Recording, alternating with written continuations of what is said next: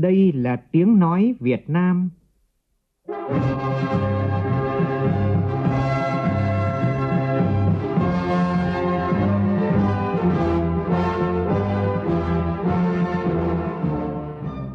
là tiếng nói Việt Nam, phát thanh từ Hà Nội, thủ đô nước Cộng hòa xã hội chủ nghĩa Việt Nam.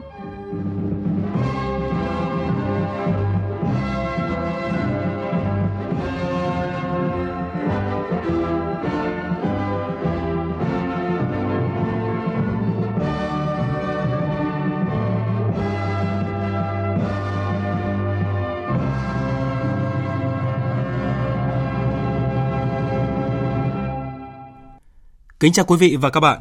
Mời quý vị và các bạn nghe chương trình Thời sự trưa của Đài Tiếng Nói Việt Nam với những nội dung chính sau đây.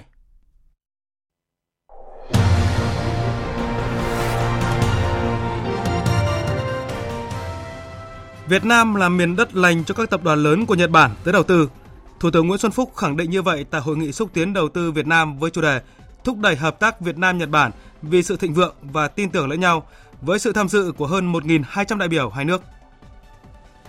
Ngay sau khi Việt Nam và Liên minh châu Âu EU ký kết hai hiệp định là Hiệp định Thương mại Tự do EVFTA và Hiệp định Bảo hộ Đầu tư EVIPA, hôm nay diễn ra hai phiên tọa đàm về hai hiệp định quan trọng này với sự tham gia của hàng trăm doanh nghiệp và quan chức hai bên. Cháy rừng tại tỉnh Hà Tĩnh bước sang ngày thứ tư liên tiếp, hàng trăm hecta rừng đã bị thiêu rụi. Cuộc chiến với giặc lửa vẫn vô cùng khó khăn trong điều kiện trời nắng khô và địa hình đồi núi cao – Phóng viên Đài Tiếng nói Việt Nam có mặt tại hiện trường cập nhật trực tiếp những diễn biến mới nhất về cuộc chiến chống giặc lửa ở đây.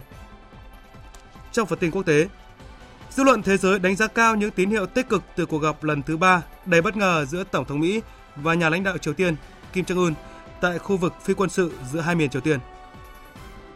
Liên minh châu Âu tiếp tục bế tắc trong việc tìm kiếm những người đứng đầu của khối trong cuộc họp thượng đỉnh đêm qua.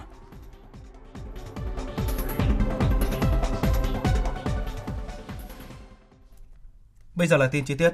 Sáng nay tại Tokyo, Nhật Bản, Thủ tướng Nguyễn Xuân Phúc dự và phát biểu tại hội nghị xúc tiến đầu tư Việt Nam với chủ đề thúc đẩy hợp tác Việt Nam Nhật Bản vì sự thịnh vượng và tin tưởng lẫn nhau. Hội nghị có sự tham dự của khoảng 1.200 đại biểu, trong đó có lãnh đạo các bộ ngành hai nước và chủ yếu là doanh nghiệp hai nước.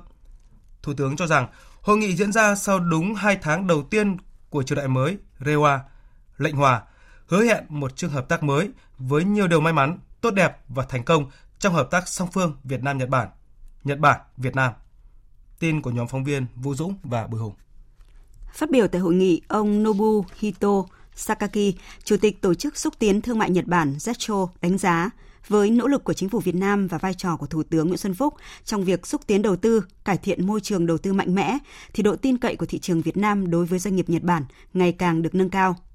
Năm 2018, tổng số dự án đầu tư của doanh nghiệp Nhật Bản vào Việt Nam là 643 dự án và tăng liên tục trong 3 năm qua.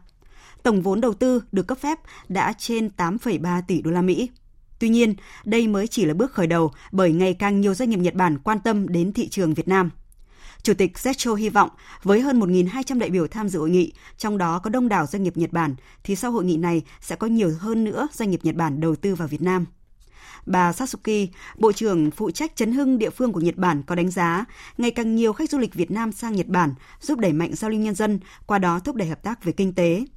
Các doanh nghiệp Nhật Bản rất quan tâm đến thị trường Việt Nam, trong đó có vấn đề phát triển nguồn nhân lực chất lượng cao tại Việt Nam.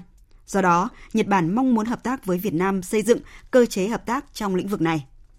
Phát biểu tại hội nghị, Thủ tướng Nguyễn Xuân Phúc cho biết, đến với Nhật Bản lần này, Thủ tướng có niềm tin vững chắc rằng Việt Nam sẽ là miền đất lành cho các tập đoàn lớn của Nhật Bản. Thủ tướng cho biết, Việt Nam vừa ký kết Hiệp định Thương mại Tự do Việt Nam-EU và Hiệp định Bảo đầu tư Việt Nam EU. Với hội nghị này thì doanh nghiệp Nhật Bản chính là những người mở hàng đầu tiên. Trong bài phát biểu, Thủ tướng cũng đã giới thiệu đến nhà đầu tư Nhật Bản về một số lĩnh vực đầu tư tiềm năng, trước hết là ngành chế biến, chế tạo, bởi Việt Nam đang là công xưởng của thế giới trong nhiều mặt hàng như điện thoại, linh kiện, điện tử, dệt may, da dày. Thủ tướng cũng nêu cơ hội đầu tư đối với các doanh nghiệp Nhật Bản trong lĩnh vực nông nghiệp sạch ứng dụng công nghệ cao, lĩnh vực du lịch, lĩnh vực bất động sản. Đối với thương mại, thì năm 2018, quy mô kinh tế Internet Việt Nam khoảng 9 tỷ đô la Mỹ, chiếm 4% GDP, cao nhất trong ASEAN. Đây là tiềm năng rất lớn cho các nhà đầu tư Nhật Bản. Thủ tướng Nguyễn Xuân Phúc nhấn mạnh Việt Nam luôn nỗ lực cải thiện môi trường đầu tư kinh doanh, luôn lắng nghe các nhà đầu tư.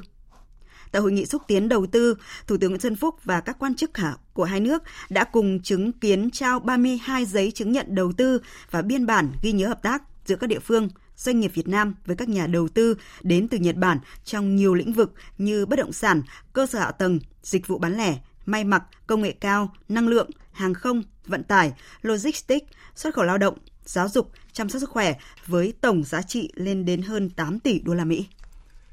Trước đó cũng sáng nay, Thủ tướng Nguyễn Xuân Phúc chủ trì cùng lãnh đạo một số bộ ngành Việt Nam tọa đàm với các doanh nghiệp hàng đầu Nhật Bản tập trung vào ba chủ đề chính là phát triển công nghiệp phụ trợ, phát triển hạ tầng giao thông và dịch vụ logistics, đẩy nhanh cổ phần hóa các doanh nghiệp nhà nước. Thủ tướng nêu rõ, Việt Nam khuyến khích các dự án đầu tư chất lượng cao từ Nhật Bản và sẽ tổ chức các buổi đối thoại thường xuyên với các nhà đầu tư Nhật Bản để tháo gỡ các khó khăn nếu có. Phóng viên Vũ Dũng và Bùi Hùng phản ánh. Các nhà đầu tư Nhật Bản, trong đó có Toyota, Canon, Sojitsu, GXTG, đánh giá cao việc chính phủ thường xuyên tổ chức và chỉ đạo các bộ ngành địa phương tổ chức đối thoại với các doanh nghiệp, trong đó có doanh nghiệp Nhật Bản, để tháo gỡ khó khăn cho nhà đầu tư. Các nhà đầu tư đã đề xuất một số vấn đề trong các lĩnh vực công nghiệp phụ trợ, phát triển năng lượng điện, bảo vệ môi trường, phát triển hạ tầng cảng biển và giao thông kết nối, vấn đề thuế, hải quan, vấn đề cổ phần hóa doanh nghiệp nhà nước, vấn đề làm thêm giờ của người lao động, vân vân. Về vấn đề cung cấp điện ở Việt Nam, Thủ tướng nêu rõ điện là một vấn đề quan trọng đối với Việt Nam, nhất là khi Việt Nam cần tăng trưởng khoảng 7% một năm thời gian tới. Thủ tướng đề nghị các doanh nghiệp Nhật Bản nghiên cứu và làm việc với Bộ Công Thương Việt Nam phát triển dự án điện năng lượng tái tạo, năng lượng sạch, cùng với đó là hình thành thị trường điện cạnh tranh, đảm bảo minh bạch, tạo thuận lợi cho nhà đầu tư. Về vấn đề phát triển công nghiệp phụ trợ ở Việt Nam trong ngành công nghiệp ô tô, ông Toshiro Tanaka, Phó Tổng Giám đốc kiêm Giám đốc Tài chính Canon đề xuất vấn đề đào tạo nhân lực cho ngành sản xuất công nghệ cao ở Việt Nam. À, chúng tôi à, rất là mong là chính phủ Việt Nam quan tâm xem xét à, để hỗ trợ tích cực đào tạo các kỹ sư thiết kế và kỹ sư bảo trì à, cho ngành công nghiệp hỗ trợ phục vụ cho hoạt động sản xuất. Điểm thứ hai đó là vấn đề về cải thiện cái môi trường tuyển dụng lao động trong cái ngành sản xuất chế tạo. Hiện nay thì đầu tư của nước ngoài vào Việt Nam tăng liên tục hàng năm và kết quả là chúng ta thấy rằng là cái việc đảm bảo cái nguồn nhân lực trong cái lĩnh vực về uh, sản xuất thì đang uh, gặp khó khăn thì uh, chúng tôi nghĩ rằng là để mà có thể uh, tiếp tục để Việt Nam trở thành duy trì cái vai trò là một cái nơi uh, tập trung các cái hoạt động sản xuất thì cái việc đảm bảo nguồn uh, nhân lực trong cái lĩnh vực uh, sản xuất là rất uh, quan trọng và không thể thiếu được. Thủ tướng Nguyễn Xuân Phúc giao Bộ trưởng Bộ Lao động Thương binh và Xã hội Đào Ngọc Dung trả lời rõ hơn về vấn đề này. Về đề xuất của công ty thì chúng tôi thấy hoàn toàn Việt Nam có thể đáp ứng được. Tuy nhiên, ờ, để đảm bảo về kể cả về số lượng và chất lượng thì công ty có thể để trực tiếp nêu vấn đề này về số lượng rồi là điều kiện. Và trực tiếp chúng tôi sẽ giới thiệu đặt hàng với một số cái trường nghề của chúng tôi. Và để đảm bảo là công ty cùng với các trường nghề tham gia đào tạo tức là doanh nghiệp và trường cùng phối hợp đào tạo theo mô hình đào tạo kép. Và doanh nghiệp có thể tham gia vào cái quá trình tham gia từ cái ờ, giáo trình cho đến tham gia giảng dạy cho đến đưa sinh viên đi thực tập và sử dụng sau khi ra trường ờ, đảm bảo đáp ứng được yêu cầu. Thì trong tháng 8 này đấy, Thủ tướng Chính phủ Việt Nam sẽ chủ trì một cái diễn đàn rất lớn, quy mô toàn quốc với 1.000 trường, với có khoảng ờ, hơn 100 các cái tập đoàn lớn. Thì chúng tôi rất muốn cơ các ông tham gia và chúng tôi sẽ giới thiệu để phối hợp với các trường trực tiếp khẳng định Việt Nam đang kêu gọi các nhà đầu tư trong và ngoài nước đầu tư vào cơ sở hạ tầng, trong đó có cả hình thức đầu tư ODA, hợp tác công tư. Thủ tướng Nguyễn Xuân Phúc mong muốn các nhà đầu tư Nhật Bản đầu tư vào lĩnh vực này. Thủ tướng cũng giao Bộ trưởng Bộ Kế hoạch và Đầu tư Nguyễn Chí Dũng trả lời rõ hơn nội dung này cho nhà đầu tư. Hiện nay thì Việt Nam đã hình thành ba cái cụm cảng ờ, quốc tế. Thứ nhất là ở Hải Phòng, cái cụm cảng ờ, Lạch Huyện. Thứ hai là cái cụm ờ, Vân Phong của Khánh Hòa. Thứ ba là cái cụm Thị Phải Cái Mép của Bà Rịa Vũng Tàu. Thế tuy nhiên thì Vân Phong thì chưa được đầu tư, còn hai cái cụm cảng kia thì đã được đầu tư.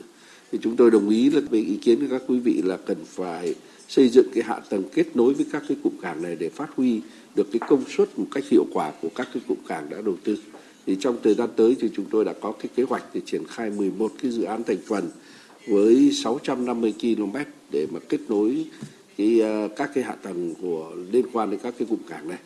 Đến vấn đề thứ hai và định hướng cái sử dụng ODA thì hiện nay khi trong quá trình phát triển thì ờ, với cái uh, nhu cầu phát triển của Việt Nam thì cái đầu tư cho hạ tầng là là rất là lớn và rất là quan trọng. Để chúng tôi đã coi đây là một cái đột phá chiến lược để nâng cao cái năng lực cạnh tranh của nền kinh tế. Sáng nay tại tòa nhà Quốc hội, Chủ tịch Quốc hội Nguyễn Thị Kim Ngân tiếp bà Cecilia Mastrom, cao ủy phụ trách thương mại của Liên minh châu Âu EU. Phát biểu tại buổi tiếp, Chủ tịch Quốc hội chúc mừng hai bên ký chính thức hiệp định thương mại tự do EVFTA và hiệp định bảo hộ đầu tư IPA vào ngày hôm qua, bày tỏ hy vọng sẽ tiếp tục nhận được sự ủng hộ, hợp tác chặt chẽ của phía EU để hai hiệp định sớm có hiệu lực, mang lại lợi ích thiết thực cho người dân, doanh nghiệp hai bên. Tin của phóng viên Lê Tuyết. Chủ tịch Quốc hội chúc mừng hai bên ký chính thức Hiệp định Thương mại Tự do, gọi tắt là EVFTA, và Hiệp định Bảo hộ Đầu tư, gọi tắt là IPA, đồng thời cho rằng đây là các hiệp định có ý nghĩa quan trọng, mở ra nhiều cơ hội hợp tác cho cả hai bên. Tin tưởng chắc chắn rằng khi được phê chuẩn và triển khai thực hiện, hiệp định sẽ mang lại lợi ích thiết thực cho người dân, các doanh nghiệp, nhà đầu tư Việt Nam và EU. Bà Cao ủy phụ trách thương mại nhấn mạnh, hai bên vẫn còn nhiều vấn đề trước mắt cần phải giải quyết – theo đó, vai trò của các nhà lãnh đạo, trong đó có Chủ tịch Quốc hội rất quan trọng nhằm thực thi việc bảo vệ người dân và phát triển thương mại. Chủ tịch Quốc hội cho biết, với trách nhiệm của mình, Quốc hội Việt Nam sẽ báo cáo việc phê chuẩn hai hiệp định quan trọng này trong kỳ họp tới để xem xét thông qua hai hiệp định, tiếp tục hoàn thiện hệ thống pháp luật phù hợp với luật pháp quốc tế. Hiện các cơ quan liên quan như Ủy ban Kinh tế của Quốc hội và Bộ Công Thương đang phối hợp chuẩn bị tài liệu để Quốc hội phê chuẩn. Và sáng nay tại Hà Nội đã diễn ra phiên đối thoại về Hiệp định Thương mại Tự do và Hiệp định Bảo hộ Đầu tư giữa Việt Nam và Liên minh châu Âu, cơ hội cho các doanh nghiệp Việt Nam dưới sự chủ trì của Bộ trưởng Bộ Công Thương Trần Tuấn Anh, Cao ủy Thương mại EU bà Cecilia Malmström và Chủ tịch Phòng Thương mại và Công nghiệp Việt Nam VCCI Vũ Tư Lộc.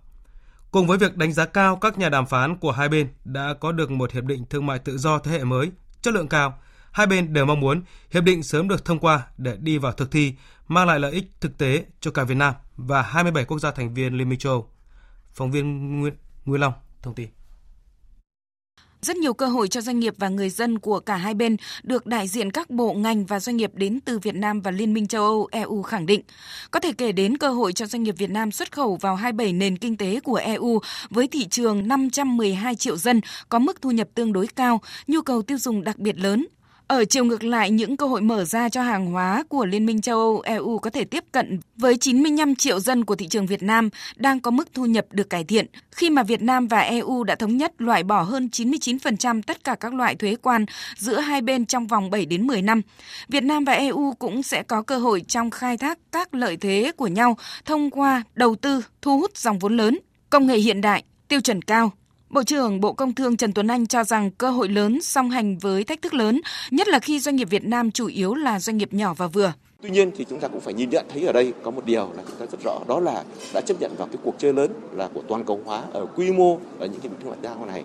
Thì nếu như chúng ta vượt qua được thì chắc chắn là chúng ta sẽ có đủ sức để có thể tham dự bất kỳ một cái hình thái quy mô nào của hội nhập thế giới. Những cái đặc biệt quan trọng là như vậy thì những yếu tố cơ bản và quan trọng nhất của sự bền vững của nền kinh tế, của sức cạnh tranh của hàng hóa dịch vụ và của doanh nghiệp Việt Nam sẽ được đảm bảo.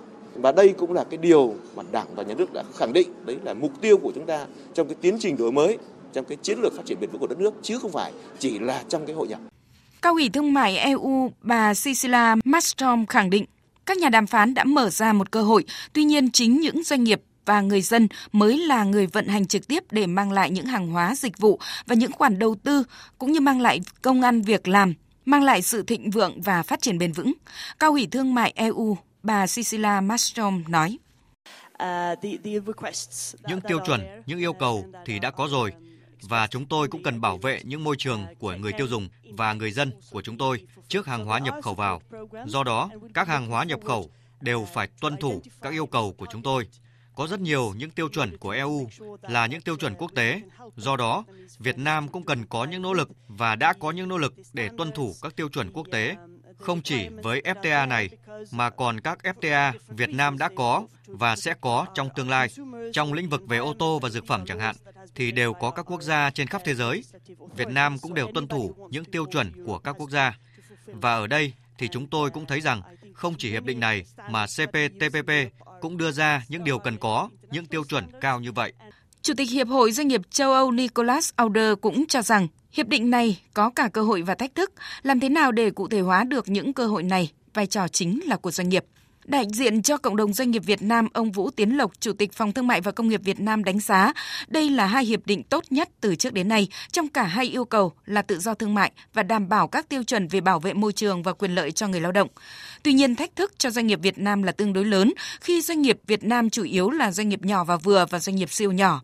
Cụ thể về những thách thức này sẽ được VCCI và Eurocharm tọa đàm vào chiều nay cùng với khoảng 300 doanh nghiệp đến từ Việt Nam và Liên minh châu Âu EU. Hàng loạt tờ báo lớn tại châu Âu cũng đã đưa tin bài và các bình luận về việc Việt Nam và Liên minh châu Âu ký kết hiệp định tự do thương mại và bảo hộ đầu tư tại Hà Nội vào chiều qua. Tổng hợp của phóng viên Quang Dũng thường trú tại khu vực Tây Âu. Trong bản tin phát đi chiều ngày 30 tháng 6 theo giờ Paris, kênh BFM TV, kênh truyền hình tin tức số 1 tại Pháp, đưa tin về lễ ký kết tại Hà Nội, đồng thời với nhận xét của một số chuyên gia kinh tế về triển vọng của các doanh nghiệp châu Âu trong đầu tư kinh doanh tại Việt Nam trong thời gian tới, cũng như phân tích các lợi ích mà hai hiệp định tự do thương mại và bảo hộ đầu tư Liên minh châu Việt Nam mang lại.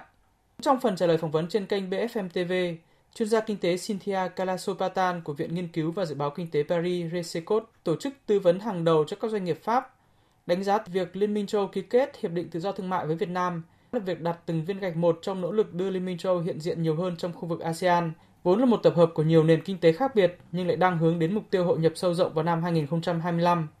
Cũng trong ngày 30 tháng 6, tờ Lezico, tờ báo kinh tế số 1 tại Pháp, đánh giá việc ký hiệp định tự do thương mại với Liên minh châu Âu giúp Việt Nam thoát khỏi thế đối đầu Mỹ-Trung có thể làm nghẹt thở nền kinh tế và đưa Việt Nam vào vị thế có thể làm trọng tài trong cuộc đấu này. Thông tin về việc Việt Nam và Liên minh châu ký kết hiệp định tự do thương mại cũng được các tờ báo như tờ Người Bảo vệ của Anh hay tờ Làn sóng Đức của Đức đăng tải với đánh giá chung về việc Việt Nam là một trong những nền kinh tế năng động nhất tại châu Á trong nhiều năm qua. Thời sự VOV, nhanh, tin cậy, hấp dẫn. Tiếp theo là thông tin về công tác chữa cháy rừng tại Hà Tĩnh. Thưa quý vị, chưa bao giờ Hà Tĩnh lại liên tiếp xảy ra cháy rừng trên diện rộng với mức độ tàn phá khủng khiếp như 4 ngày qua. Lửa đã thiêu dụi hàng trăm hecta rừng ở các huyện Nghi Sơn, Hương Sơn, Cẩm Xuyên. Hàng trăm cán bộ chiến sĩ và các lực lượng vũ trang và nhân dân địa phương ở Hà Tĩnh phải căng mình cho các đám cháy rừng. Đám cháy này được dập tắt, khống chế thì đám cháy khác lại bùng phát. Tới thời điểm này, tất cả các cánh rừng ở Hà Tĩnh được ví như những túi xăng, chỉ cần một mồi lửa nhỏ là xảy cháy với xảy ra cháy với mức cực kỳ nguy hiểm. Hàng nghìn cán bộ chiến sĩ và người dân vẫn đang căng mình chống chọi với giặc lửa, giữ cho những diện tích rừng còn lại không bị cháy lan. Nhóm phóng viên Sĩ Đức, Quốc Khánh tiếp tục cập nhật từ hiện trường.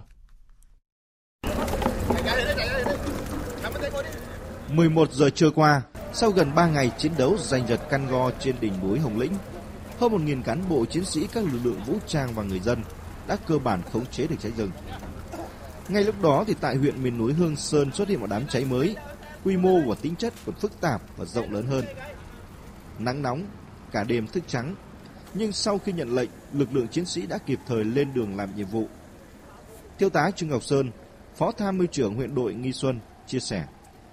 Các lực lượng cả đêm túc trực, không hề lơ là. Dù trong điều kiện thời tiết nắng nóng, địa hình phức tạp, nhưng việc bảo vệ rừng, bảo vệ nhân dân là nhiệm vụ đặc biệt quan trọng. Lúc này phải được đặt lên trên hết.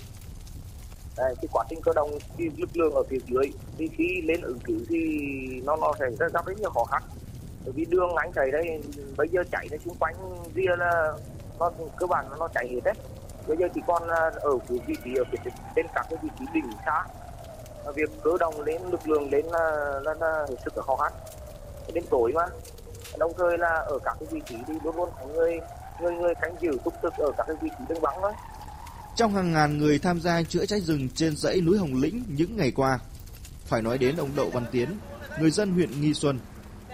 Chính ông là người đã cưa phát hàng nghìn mét đường băng cản lửa. Điều đáng nói là sau nhiều giờ làm việc vất vả, đôi tay ông đã phồng rốp, đùi phải bị thương do cây xuyên vào. Nhưng gương mặt ông thì đầy tự hào vì đã được cùng với lực lượng chức năng chữa cháy rừng. Tôi chỉ có biết cái trách nhiệm giữa cán bộ với nhân dân phải cố gắng giữ rừng cả huyện chỉ được cái rừng này. Nên tôi nhìn tôi là con người, về trồng rừng thì tôi biết được cái thôi nồi sót khi cháy rừng. Rừng nó nuôi được rừng thì rừng mới nuôi được bản thân tôi. Mà rừng nuôi cho đời con cháu tôi là nữa. Nhưng mà mình để cháy rừng mình nóng rồi ở đâu vậy tôi chỉ có xóa từng nói là tôi đi làm chứ tôi không nghĩ về kia Đám cháy này được khống chế, đám cháy khác lại bùng phát. Từ Nghi Xuân đến Kỳ Anh, Đức Thọ, Hương Sơn, tất cả các khu rừng ở Hà Tĩnh những ngày qua được ví như túi xăng lớn. Chỉ cần một chút lơ là vô ý thức của con người là có thể thiêu rụi tất cả. Đáng chú ý là đám cháy tại huyện Đức Thọ chiều tối qua xảy ra bất ngờ và có tốc độ lây lan nhanh. Các lực lượng đã được điều động kịp thời, trắng đêm chống chọi với giặc lửa và kịp thời ngăn chặn. Nếu không thì nguy cơ lửa ập vào khu dân cư là rất lớn. Ông Đặng Giang Trung, Phó Chủ tịch Ủy ban nhân dân huyện Đức Thọ chia sẻ, sau một đêm căng mình chữa cháy, nhiệm vụ bảo vệ khu dân cư đã hoàn thành chủ yếu là, là giữ không cho nó cháy lan rộng và đặc biệt là bảo vệ cho cái việc là khỏi cháy xuống để cái khu vực dân cư bởi vì dưới chân chân núi là có gần 100 hộ dân ở đó. Đến 4 giờ sáng thì là cơ bản là đám cháy được uh, khoanh vùng và và công tác bảo vệ dân là được đảm bảo. Rồi sau đó là như lực lượng quân khu 4 là tiếp tục canh giữ cho đến sáng nay là cơ bản là đảm bảo được rồi. Thì còn vì chống chọi cả ngày với là, là anh cho rút lực lượng ờ, công an quân sự về trước. Chỉ tính trong 3 ngày qua trên địa bàn tỉnh Hà Tĩnh đã xảy ra 38 vụ cháy rừng, gây thiệt hại gần 200 hecta. Con số mất mát về kinh tế có thể tính toán được, nhưng thiệt hại về môi trường thì không thể đong đếm. Những cánh rừng mất đi không biết bao giờ mới trồng lại được. Và rồi, mùa mưa tới, lũ ống, lũ quét, sạt lở đất lại sẽ hoành hành. Và tai ương sẽ chưa dừng lại ở đó. Thưa quý vị và các bạn, không chỉ tại Hà Tĩnh mà nhiều cánh rừng ở miền Trung cũng đang bị cháy trong những ngày qua do nắng nóng khắc nghiệt kéo dài cả tháng qua. Tại Quảng Bình, đám cháy rừng tại khu vực đá nhảy ở xã Thanh Trạch, huyện Bố Trạch đã được dập tắt sau gần một ngày dập lửa. Con số thiệt hại ban đầu được xác định là khoảng 10 hecta rừng và chủ yếu là rừng thông keo lai, bạch đàn bị thiêu rụi. Nhiều cánh rừng khác ở khắp các tỉnh phía Bắc miền Trung cũng đang đứng trước nguy cơ uh, cháy rừng ở cấp cao nhất, cấp 5. Và chúng tôi đã có cuộc uh, trao đổi nhanh trực tiếp với Thứ trưởng Bộ Nông nghiệp và Phát triển Nông thôn Hà Công Tuấn ngay sau đây về những biện pháp cấp bách phòng chống cháy rừng hiện nay. Xin chào ông Hà Công Tuấn ạ. Vâng, xin chào phóng viên Xuân Trường và quý vị uh, thính giả. Vâng, thưa ông được biết là ông đang ở Hà Tĩnh và thị sát cùng các lực lượng uh, phòng chống cháy rừng để mà dập tắt đám cháy. À, theo ông ấy thì về phía bộ thì đã có những cái biện pháp cụ thể nào để hỗ trợ cùng các địa phương đặc biệt là Hà Tĩnh trong công tác phòng cháy rừng đang diễn ra tại đây ạ? À, mấy ngày nay thì Bộ Nông nghiệp Phát triển Nông thôn đã tổ chức 6 cái đoàn công tác đi đến các cái địa phương những cái vùng trọng điểm cháy rừng. Vài ngày qua thì tôi cũng đã À, đi hiện trường từ à, khu vực của tỉnh Thừa Thiên Huế và vừa đến à, với ờ, tỉnh Hà Tĩnh đây. À, có thể nói năm nay là cái năm từ năm 2008 đến nay năm nay là cái năm khô hạn khốc liệt. Hơn một tháng nay trời không có mưa. À, ngay cả các cái hồ chứa hầu hết đã ở dưới mực nước chết và cái dung lượng dung tích uh, chứa thực tế hiện nay chỉ đạt 2 đến 30 phần trăm dung tích thiết kế nắng nắng gay gắt như vậy cho nên đã xảy ra cháy rừng ở rất là nhiều nơi à, cũng đã biết được cái tình hình này và dự báo ngay từ đầu Bộ Nông nghiệp Phát triển nông thôn đã có cái, cái chỉ đạo rất là kịp thời ngay từ đầu cái vụ uh, cháy đồng thời là đã tham mưu cho Thủ tướng Chính phủ ban hành các cái à, chỉ thị các cái công điện để tăng cường những cái giải pháp vừa cấp bách vừa lâu dài cho công tác phòng cháy chữa cháy. Chúng tôi cũng yêu cầu à, các cơ quan chức năng của bộ làm tốt công tác phòng cháy, chữa cháy, cảnh báo và kết nối với các cái phương tiện thông tin đại chúng để truyền những cái thông tin này, những cái ờ, tình huống chữa cháy rừng, những tình huống về huy động lực lượng, những cái tình huống để mà giải quyết an toàn cho người dân và những cái bản những cái công trình quan trọng của quốc gia đối với các địa phương. Dạ vâng. À, đây là lần đầu tiên xảy ra cháy rừng cùng thời điểm ở nhiều địa phương và có nguy cơ là đe dọa đến hệ thống truyền tải điện và ảnh hưởng hoạt động sản xuất kinh doanh và sinh sống của người dân. À, theo ông thì uh, trong những ngày tới này thì dự báo là nắng nóng sẽ còn tiếp diễn trong mùa hè này. Vậy thì ông có những cái khuyến cáo cụ thể nào và những cái việc làm cấp bách nào tiếp theo để mà ngăn ngừa những cái đám cháy có thể xảy ra trong cái điều kiện vô cùng bất lợi về thời tiết như hiện nay như ông vừa mới thông tin? À, theo dự báo của khí tượng thủy văn và theo cái kinh nghiệm mà thực tiễn chúng tôi thấy rằng cái đợt nóng nóng này có lẽ là sẽ kết thúc sớm trong ngày nay và ngày mai. À, sẽ có mưa cùng với này cái ờ, hình thế hình thái ờ, áp thấp ở ngoài biển. Chúng tôi rất mong rằng là đợt này thì sẽ có mưa sớm thì chúng ta cơ bản sẽ giải quyết được cái tình trạng nắng nóng và nguy cơ cháy rừng cao ở khu vực miền Trung hiện nay. À, tuy nhiên chúng ta cũng không chủ quan bởi vì diễn biến thời tiết là thay đổi rất khó lường nên chúng tôi vẫn đề nghị với các địa phương thực hiện rất nghiêm túc cái chỉ đạo tại các cái công điện của thủ tướng chính phủ ở những cái giải pháp cấp bách à, trong đó có năm nội dung rất là rõ từ cái công tác à, trực 24 trên 4 với phương châm 4 tại chỗ để xử lý ngay phát hiện sớm và xử lý ngay, ngay không để uh, cháy rộng. Mặc dù thời gian qua chúng ta đã có rất nhiều kinh nghiệm là cháy hàng trăm vụ nhưng mà chúng ta đều phát hiện không để những cái thiệt hại nó quá lớn xảy ra. Đồng thời ấy, là phải đảm bảo an toàn các cái công trình lớn tài sản lớn của nhà nước nhất là đường dây điện. Nên chúng tôi đã đề nghị với các địa phương cùng với lại các ngành điện ấy, đi giả soát lại tất cả những cái khu vực thực bì ở những cái xung quanh cái đường dây điện để đảm bảo phát quang. Nếu như giả dụ có xảy ra cháy cũng sẽ không bị ngắt điện uh, tự động như là cái ngày 28 vừa qua vâng. ở một số tỉnh. Đồng thời là các cái khu dân cư đấy thì phải uh, tiếp tục là uh, làm cái đường băng để đảm bảo an toàn. Nếu như có cháy cũng không có cháy lan và chính quyền phải giả soát có cái phương án để mà khi có cái tình huống cháy thì chuẩn bị sẵn sàng cái việc di dời người dân. Tôi cho rằng Hà Tĩnh và Thừa Thiên Huế những ngày qua đã làm rất tốt cái việc này thì bây giờ phải tăng cường hơn. Dạ vâng. À, một lần nữa xin cảm ơn Thứ trưởng Bộ Nông nghiệp và Phát triển nông thôn Hà Công Tuấn với những thông tin vừa rồi. Và có lẽ là thông tin về thời tiết về tình hình thời tiết à, trong ngày mai à, dự báo là sẽ có mưa. Đang là cái điều mong chờ nhất của người dân không chỉ nơi đây mà của cả nước. Mong cho mưa đến đến sớm để à, dập tắt những đám cháy rừng đang âm ỉ Ờ, và những cánh rừng đang ở mức ờ, cháy ờ, cảnh báo cháy nguy cơ cấp 5 cấp cực kỳ cực kỳ nguy hiểm và phóng viên Bùi Chuyên sẽ cập nhật thông tin thời tiết ngay sau đây tới quý vị và các bạn.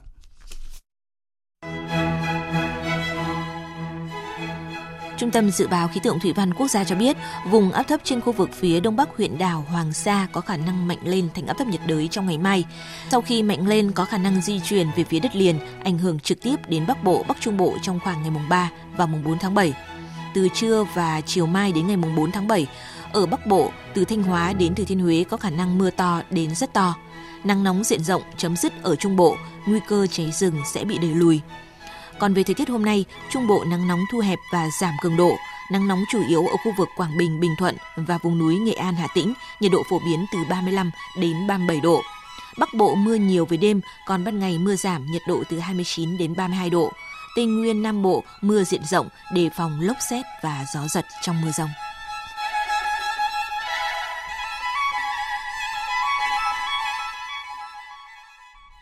Chuyển sang phần tin quốc tế, như đã thông tin, một cuộc gặp lịch sử và mang tính biểu tượng giữa Tổng thống Mỹ Donald Trump và Chủ tịch Triều Tiên Kim Jong-un diễn ra hôm qua tại khu phi quân sự giữa hai miền Triều Tiên. Với cuộc gặp này, ông Donald Trump đã trở thành Tổng thống Mỹ đương nhiệm đầu tiên đặt chân lên lãnh thổ Triều Tiên. Điều quan trọng là hai bên đã nhất trí tái khởi động cuộc đàm phán hạt nhân, vốn rơi vào bế tắc hồi đầu năm nay. Cũng trong cuộc gặp này, Tổng thống Mỹ Donald Trump đã mời nhà lãnh đạo Triều Tiên tới thăm Nhà Trắng. Nếu nhận lời mời này và tiến hành chuyến thăm, ông Kim Jong Un sẽ trở thành nhà lãnh đạo Triều Tiên đầu tiên tới thăm Mỹ. Sau cuộc gặp lần thứ ba giữa Tổng thống Mỹ Donald Trump và nhà lãnh đạo Triều Tiên Kim Jong Un, người dân Hàn Quốc tỏ ra lạc quan hơn nhiều về tiến trình hòa bình hóa trên bán đảo Triều Tiên, đồng thời hy vọng tiến trình này sẽ được đẩy nhanh trong thời gian tới.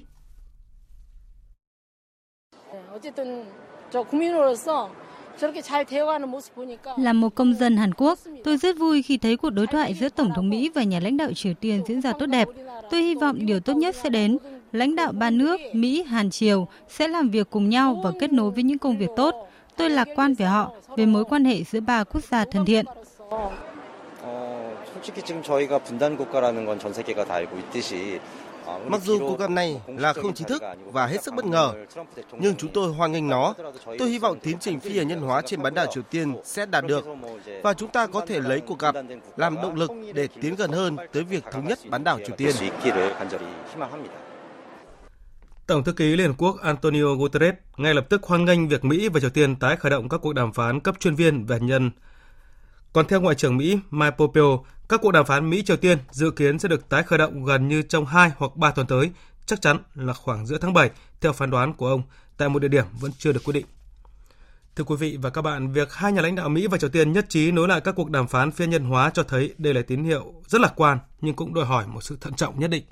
Biên tập viên Đài tiếng nói Việt Nam phân tích. Trước hết phải khẳng định rằng hình ảnh Tổng thống Mỹ bước chân ở vùng phi quân sự Triều Tiên đã đưa ông Trump trở thành Tổng thống Mỹ đương nhiệm đầu tiên đặt chân lên lãnh thổ Triều Tiên. Đây được xem là dấu mốc lịch sử vô cùng quan trọng đối với cả hai nước, bởi chỉ với 30 giây bước qua biên giới chia cắt hai miền Triều Tiên, ông Donald Trump đã bước qua gần 70 năm lằn danh của lịch sử. Quan trọng hơn, việc hai nhà lãnh đạo Mỹ Triều Tiên tay bắt mặt mừng đang nhóm lên hy vọng sẽ tạo ra một sức bật mới cần thiết cho các cuộc đàm phán hạt nhân phi hạt nhân hóa trong tương lai. Hiện chưa ai có thể khẳng định cuộc gặp kín kéo dài 50 phút ở bàn môn điếm ngày hôm qua có trở thành bảo chứng về khả năng dẫn tới đột phá trong hồ sơ Triều Tiên hay không – việc Mỹ và Triều Tiên đột ngột thay đổi thái độ tại hội nghị thượng đỉnh lần thứ hai hồi tháng 2 là ví dụ rõ ràng cho thấy mọi sự cần có một sự cẩn trọng nhất định. Bởi chỉ cần một bất đồng nhỏ, công sức của hai bên sẽ đổ xuống sông xuống bể.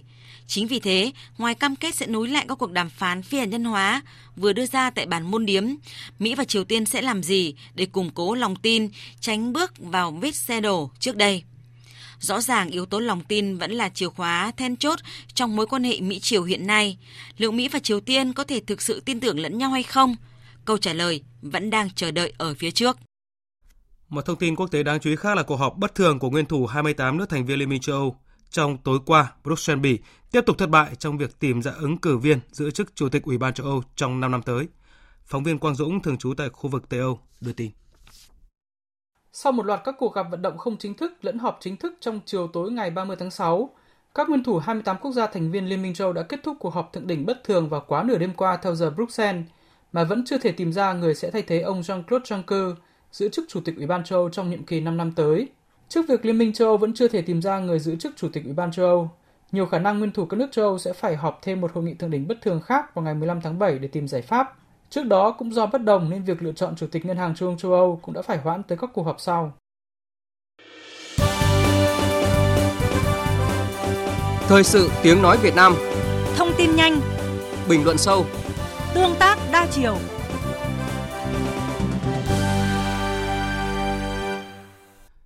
Thưa quý vị và các bạn, như chúng tôi đưa tin, Hiệp định Thương mại Tự do giữa Liên minh châu Âu và Việt Nam EVFTA về Hiệp định Bảo hộ Đầu tư EVIPA đã được ký kết chiều qua. Đây là những hiệp định có ý nghĩa đặc biệt quan trọng đối với Việt Nam khi hàng hóa nước ta sẽ được cắt giảm gần như 100% hàng rào thuế quan của châu Âu trong vòng 7 năm và ngay sau khi hiệp định có hiệu lực. Ở một góc nhìn khác, việc Liên minh châu Âu ký kết EVFTA và EVIPA với Việt Nam.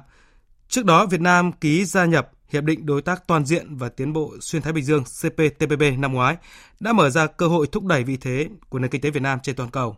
Đáng chú ý, với việc ký kết hàng loạt các hiệp định hội nhập quốc tế quan trọng, Việt Nam đã chuyển từ bị động sang chủ động với những chuyển biến quan trọng cả về cơ cấu phát triển kinh tế, chất lượng phát triển kinh tế cũng như chiến lược đối ngoại, trong đó nền tảng đa phương, đa dạng hóa quan hệ hợp tác với các quốc gia.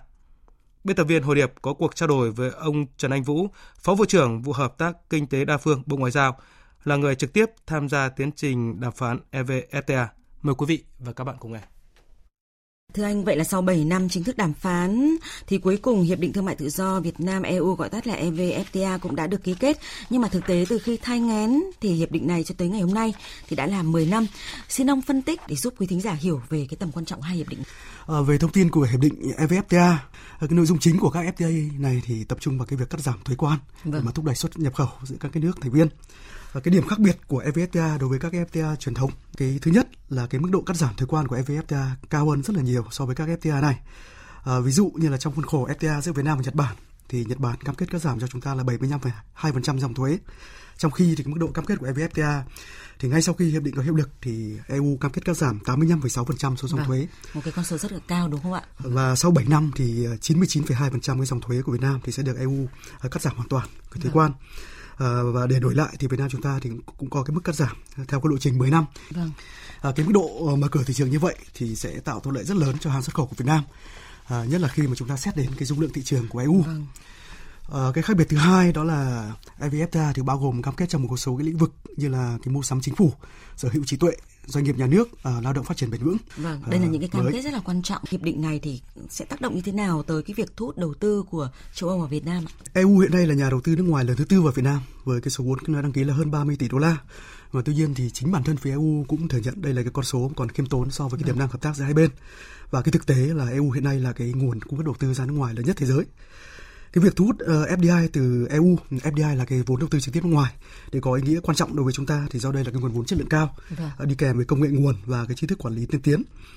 Uh, trong phát biểu tại lễ ký evfta chiều ngày hôm qua thì bà cao ủy thương mại EU Cecilia Malmström có khẳng định là sau khi evfta và EVPA có hiệu lực thì các nhà đầu tư EU chắc chắn sẽ gia tăng đầu tư vào Việt Nam vâng. nhằm tận dụng cơ hội tiếp cận thị trường Việt Nam và các cam kết đối xử ưu đãi, bảo vệ lợi ích chính đáng của nhà đầu tư và chúng tôi cũng tin tưởng là cái nguồn vốn FDI chất lượng cao của EU và Việt Nam sẽ gia tăng trong cái bối cảnh mà nền kinh tế Việt Nam thì đang đạt cái tốc độ tăng trưởng ổn định vâng. và chúng ta đang tham gia một cái mạng lưới FTA mở rộng với rất là nhiều đối tác. Vâng, như vậy là đang có rất nhiều cơ hội mở ra và chúng ta cần phải tận dụng. Vậy thì theo ông thì cái chúng ta cần phải nắm bắt các cái cơ hội tận dụng các cái cơ hội này như thế nào?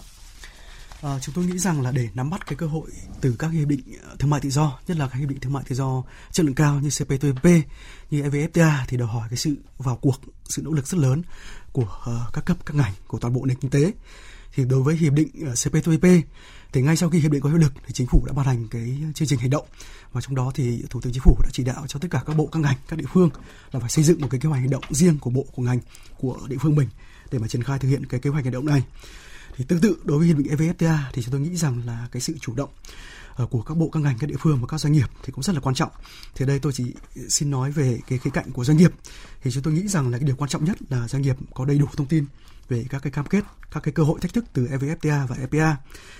Ờ, ở đây thì có cái vai trò của các cơ quan chính phủ ờ, trong cái việc tuyên truyền cung cấp thông tin cho các doanh nghiệp. À, tuy nhiên mặt khác thì chúng tôi nghĩ rằng là các doanh nghiệp cũng cần chủ động uh, nghiên cứu kỹ cái nội dung của các hiệp định nhất là các cái cam kết mà nó sẽ tác động trực tiếp đến cái ngành đến cái lĩnh vực hoạt động của mình. À, cái điều đáng mừng là trong cái thời gian đầu thực hiện CPTPP thì qua cái quá trình mà theo dõi thực tế thì chúng tôi thấy là một số các doanh nghiệp đã thể hiện cái sự chủ động. À, chẳng hạn như là nhiều doanh nghiệp đã rất là chủ động mà đẩy, thúc đẩy xuất khẩu vào cả ba cái thị trường mà chúng ta chưa có FTA là Canada là Mexico và là Peru thì chúng tôi hy vọng là cái điều tương tự thì cũng sẽ diễn ra với hiệp định EVFTA đặc biệt là trong cái bối cảnh là EU là cái thị trường đối tác à, xuất khẩu rất là quan trọng của Việt Nam và cái việc hiệp định EVFTA ký kết và sắp tới à, dự kiến là sẽ có hiệu lực thì sẽ mở ra cơ hội rất là lớn để chúng ta đa dạng hóa thị trường, đa dạng hóa đối tác phù hợp với chủ trương đa dạng hóa, đa phương hóa quan hệ đối ngoại của chúng ta. Vâng ạ, à, xin cảm ơn ông Trần Anh Vũ, Phó vụ trưởng vụ Hợp tác Kinh tế Đa phương Bộ Ngoại giao. Quý vị và các bạn đang nghe chương trình Thật sự trưa. Trong phần tiếp theo của chương trình là những nội dung.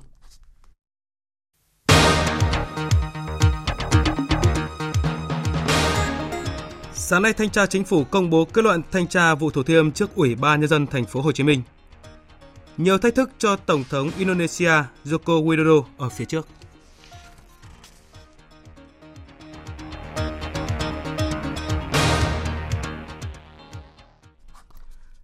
Sáng nay tại Trung tâm Văn hóa tỉnh Quảng Bình, tỉnh ủy, Hội đồng Nhân dân, Ủy ban Nhân dân, Ủy ban Mặt trận Tổ quốc Việt Nam tỉnh Quảng Bình tổ chức kỷ niệm 30 năm ngày tái lập tỉnh Quảng Bình, 70 năm ngày Quảng Bình quật khởi và đón nhận huân chương độc lập hạng nhất do Chủ tịch nước trao tặng. Phó Thủ tướng Thường trực Chính phủ Trương Hòa Bình dự và phát biểu tại lễ kỷ niệm. Cùng dự có đại diện lãnh đạo các bộ ban ngành trung ương, lãnh đạo các tỉnh, thành phố, các vị khách quốc tế, lão thành cách mạng, mẹ Việt Nam anh hùng, anh hùng lao động, các cựu chiến binh cùng đông đảo người dân trong tỉnh. Tin của phóng viên Đài Tiếng nói Việt Nam tại miền Trung. Phát biểu tại lễ kỷ niệm, thay mặt lãnh đạo Đảng, Nhà nước, Phó Thủ tướng Trung Hòa Bình đề nghị Đảng bộ, chính quyền và nhân dân tỉnh Quảng Bình cần đẩy mạnh thực hiện ba khâu đột phá chiến lược gắn với cơ cấu lại nền kinh tế, chú trọng đổi mới mô hình tăng trưởng theo hướng nâng cao năng suất, chất lượng, hiệu quả bền vững, tăng cường kết nối, liên kết mở rộng không gian phát triển với các địa phương, cải thiện môi trường đầu tư kinh doanh, cải cách thủ tục hành chính, công khai, minh bạch, thúc đẩy phát triển mạnh mẽ du lịch dịch vụ, đưa du lịch trở thành ngành kinh tế mũi nhọn của tỉnh. Phó Thủ tướng Thường trực Chính phủ Trương Hòa Bình yêu cầu tỉnh Quảng Bình cần đẩy mạnh thực hiện tái cơ cấu nông nghiệp theo hướng hiện đại, nâng cao giá trị gia tăng, tập trung phát triển nông nghiệp đa chức năng, nông nghiệp sinh thái, nông nghiệp công nghệ cao gắn với xây dựng nông thôn mới.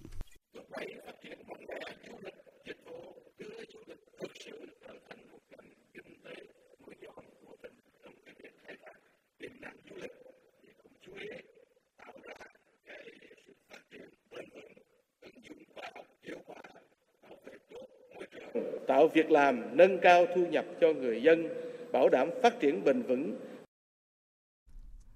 Sáng nay, đoàn công tác của Thanh tra Chính phủ có mặt tại trụ sở Ủy ban nhân dân thành phố Hồ Chí Minh để công bố thông báo kết luận thanh tra về công tác quản lý nhà nước và thực hiện pháp luật trong quy hoạch quản lý xây dựng đất đai tại khu đô thị mới Thủ Thiêm.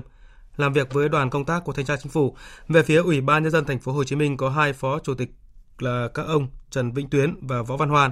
Một số phóng viên báo chí có mặt từ rất sớm để liên hệ với các bộ phận thường trực nhưng không được vào tham dự và đưa tin về buổi công bố kết luận thanh tra này.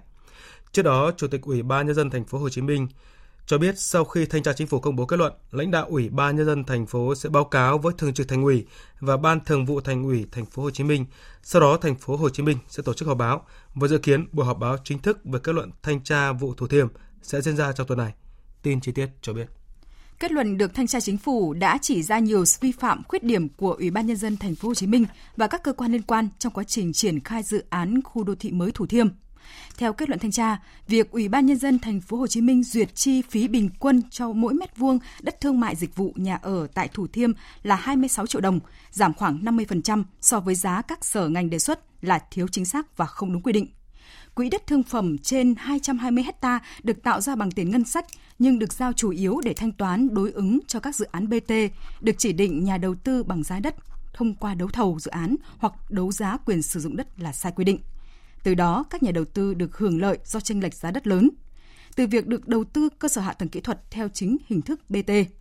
Từ những sai phạm của các cá nhân, tổ chức dẫn đến số tiền thất thoát lên đến hàng nghìn tỷ đồng, Thanh tra Chính phủ đề nghị các cơ quan chức năng kiểm tra, kiểm toán thu hồi hàng nghìn tỷ đồng thất thoát về cho ngân sách nhà nước, chủ yếu là từ việc duyệt giá trị sử dụng đất thấp, duyệt giá công trình cao.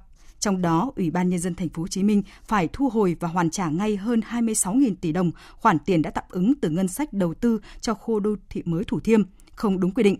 Sớm có giải pháp để trả nợ các khoản vay ngân hàng với tổng số tiền là 4.286 tỷ đồng để đầu tư cho khu đô thị mới Thủ Thiêm. Thanh tra Chính phủ cũng kiến nghị chuyển kết luận thanh tra đến Ủy ban Kiểm tra Trung ương để xem xét, xử lý theo thẩm quyền đối với các tổ chức cá nhân thuộc diện Bộ Chính trị và Ban Bí thư quản lý có liên quan đến khuyết điểm và vi phạm. Từ hôm nay, mức lương cơ sở đối với cán bộ công chức viên chức và lực lượng chức năng tăng thêm 100.000 đồng. Cùng với đó, nhiều chính sách đáng chú ý khác có hiệu lực. Biên tập viên Đài tiếng nói Việt Nam tổng hợp. Nghị định quy định mức lương cơ sở đối với các cán bộ, công chức, viên chức và lực lượng vũ trang sẽ có hiệu lực từ ngày hôm nay. Các đối tượng được hưởng mức lương cơ sở là 1 triệu 490 nghìn đồng mỗi tháng, cao hơn hiện tại mỗi tháng là 100 nghìn đồng. Cũng từ hôm nay, Nghị định về điều chỉnh lương hưu, trợ cấp bảo hiểm xã hội và trợ cấp hàng tháng chính thức có hiệu lực, quy định tăng trên 7% mức lương hưu, trợ cấp bảo hiểm xã hội. Từ cuối tháng 7 này, Nghị định quy định chi tiết và biện pháp thi hành một số điều của Luật Công an Nhân dân chính thức có hiệu lực. Theo Nghị định, tuổi nghỉ hưu của Công an Nhân dân là nam là đủ 60 tuổi, đối với nữ là đủ 55 tuổi. Tuy nhiên, sĩ quan công an là giáo sư, phó giáo sư, tiến sĩ, chuyên gia cao cấp có thể được kéo dài hạn tuổi phục vụ để giảng dạy, nghiên cứu khoa học, công nghệ cơ sở giáo dục đào tạo, viện nghiên cứu trong lực lượng công an nhân dân tối đa là không quá 10 năm. Dự án chuyến xe nghệ thuật bảo vệ động vật hoang dã vừa hoàn thành, kết thúc hành trình đi qua 8 tỉnh trên khắp Việt Nam để truyền tải thông điệp về bảo vệ động vật hoang dã thông qua các bức bích họa đường phố. Sau một tháng với sự tham gia của nhiều nghệ sĩ nổi tiếng, chuyến xe mang thông điệp bảo vệ động vật hoang dã đi dọc đất nước từ cực Nam đến cực Bắc. Bằng màu sắc, những bức tranh này khiến cộng, à, thông điệp trở nên dễ tiếp cận hơn, giúp cộng đồng có được nhận thức rõ ràng hơn về vấn đề thúc đẩy họ hành động để bảo vệ động vật hoang dã khỏi tuyệt chủng. Theo thống kê, mỗi năm có khoảng 1.000 con tê tê và con tê giác bị giết để lấy sừng, 33.000 con voi bị giết để lấy ngà. Mỗi ngày, hàng trăm cá thể động vật hoang dã bị săn bắt buôn bán trái phép. Nếu quý vị và các bạn và thấy các cái vi phạm liên quan, hãy gọi tới số đường dây nóng miễn phí 1800 1522 hoặc cơ quan chức năng gần nhất để thông báo.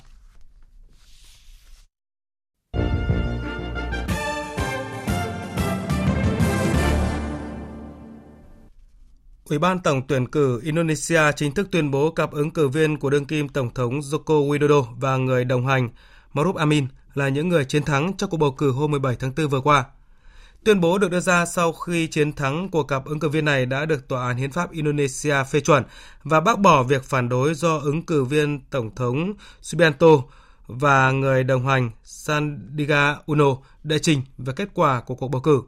Theo luật pháp Indonesia, các ứng cử viên thắng cử sẽ tuyên thệ vào ngày 20 tháng 10 năm nay.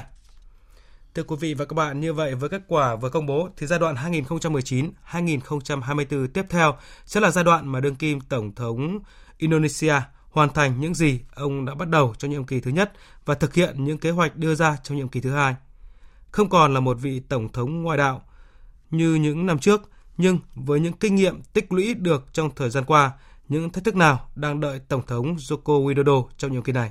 Phóng viên Hương Trà từ Indonesia phân tích. Thách thức lớn nhất trong nhiệm kỳ này với Jokowi không phải là chính trị, mà là kinh tế.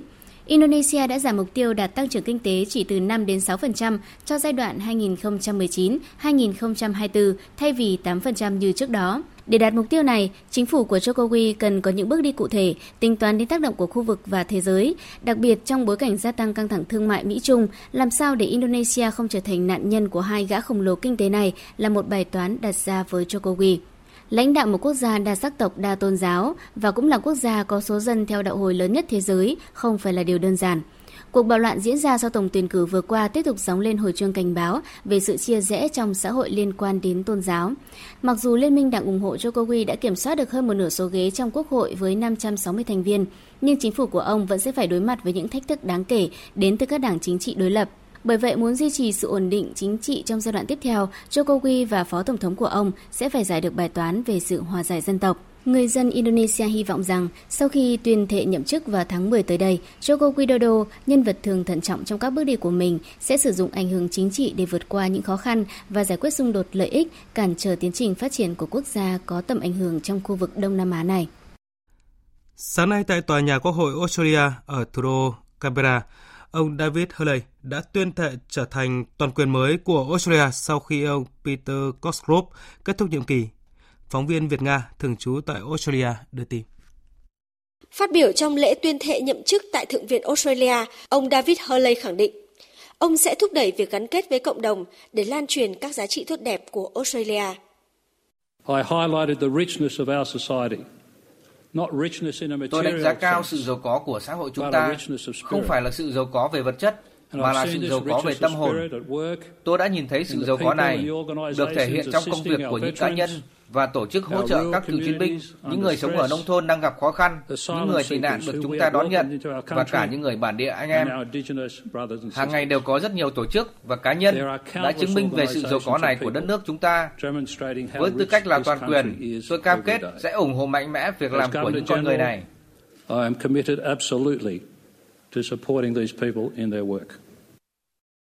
Sau lễ tuyên thệ nhậm chức vào sáng nay, ông David Hurley chính thức trở thành toàn quyền thứ 27 của Australia, là người đại diện cho nữ hoàng Anh tại Australia từ nay cho đến năm 2024. Thủ tướng Cộng hòa Séc Andrei Babis vừa lên tiếng cảnh báo viễn cảnh về một cuộc bầu cử sớm xảy ra nếu đối tác Dân chủ xã hội quyết định rút khỏi Liên minh cầm quyền sau khi tranh cãi xung quanh việc thay thế vị trí Bộ trưởng Văn hóa của họ không được giải quyết. Hữu Bình, Phóng viên Đài Tiếng Nói Việt Nam thường trú tại Cộng hòa Séc đưa tin.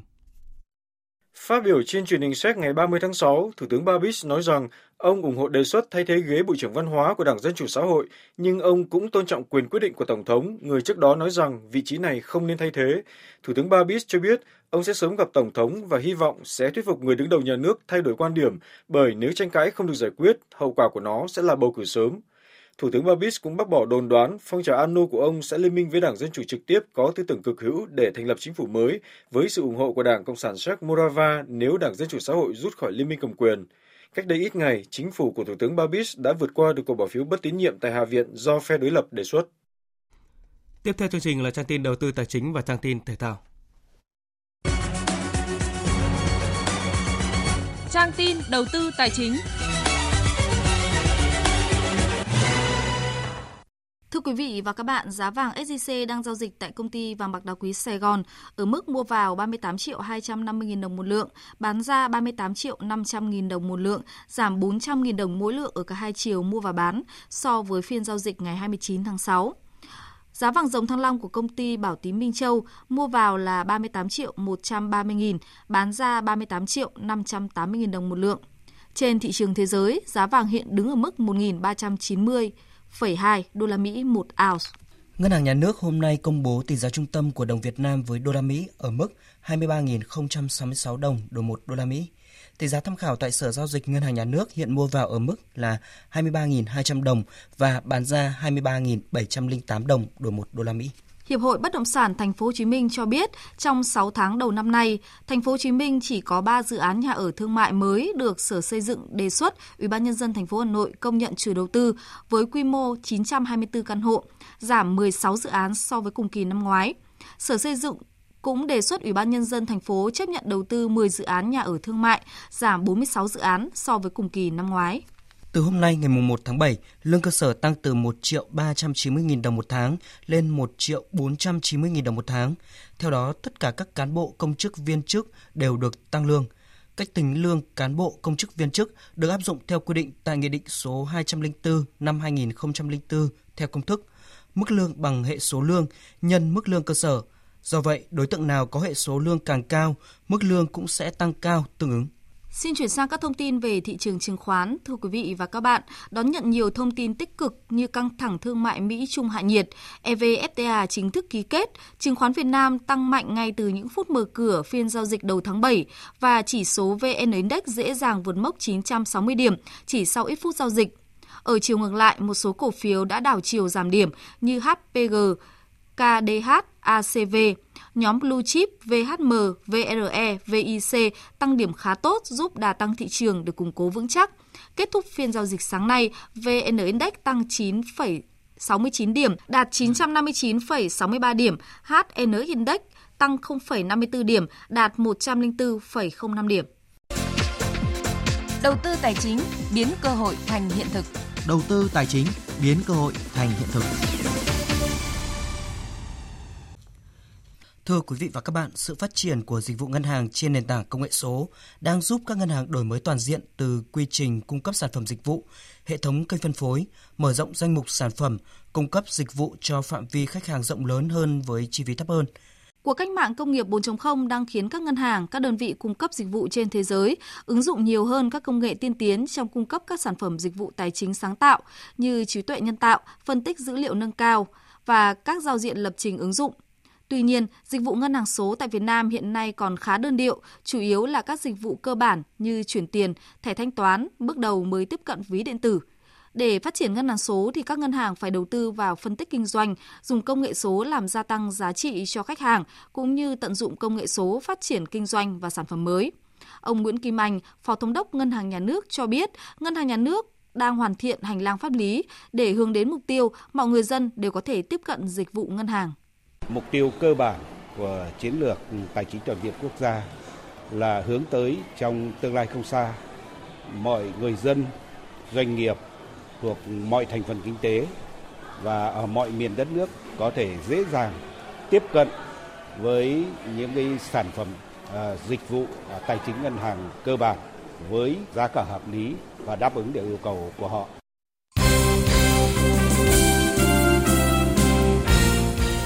Quý vị và các bạn, chiều qua diễn ra hai cặp đấu của vòng 1/8 Cúp Quốc gia 2019. Cả hai đại diện đang chơi ở V-League là Hà Nội và BKMX Bình Dương đều giành chiến thắng trước các đội bóng thi đấu ở giải hạng nhất quốc gia. Tại sân đằng đấy, Hà Nội vượt qua Hồng Lĩnh Hà Tĩnh 3-1 bằng cú đúp của Phạm Đức Huy và cùng bàn mở tỷ số của Nguyễn Văn Dũng. Dù giành chiến thắng nhưng huấn luyện viên Chu Đình Nghiêm không hài lòng với sự mất tập trung của các cầu thủ Hà Nội, đồng thời chia sẻ về khó khăn. Tất nhiên rằng với tỷ số thì tôi hài lòng, nhưng mà có những cái thời điểm mình mất tập trung đấy là gặp đối thủ này, nhưng nếu gặp đối thủ người ta mạnh hơn thì mình sẽ trả giá. Thì tôi luôn luôn muốn cầu thủ phải tập trung hơn nữa. cái mật độ thi đấu thì nó sẽ rất là dày. Các bạn biết rằng hôm nay chúng tôi là 30 thì đá thì mùng 4 chúng tôi lại phải đá lại. Thì tiếp tục với cái cúp quốc gia, đá với Nam Định, và mùng 8 chúng tôi lại đá V-League. Cứ 4 ngày một trận và cái mật độ thời điểm này thì nó sẽ rất là ảnh hưởng.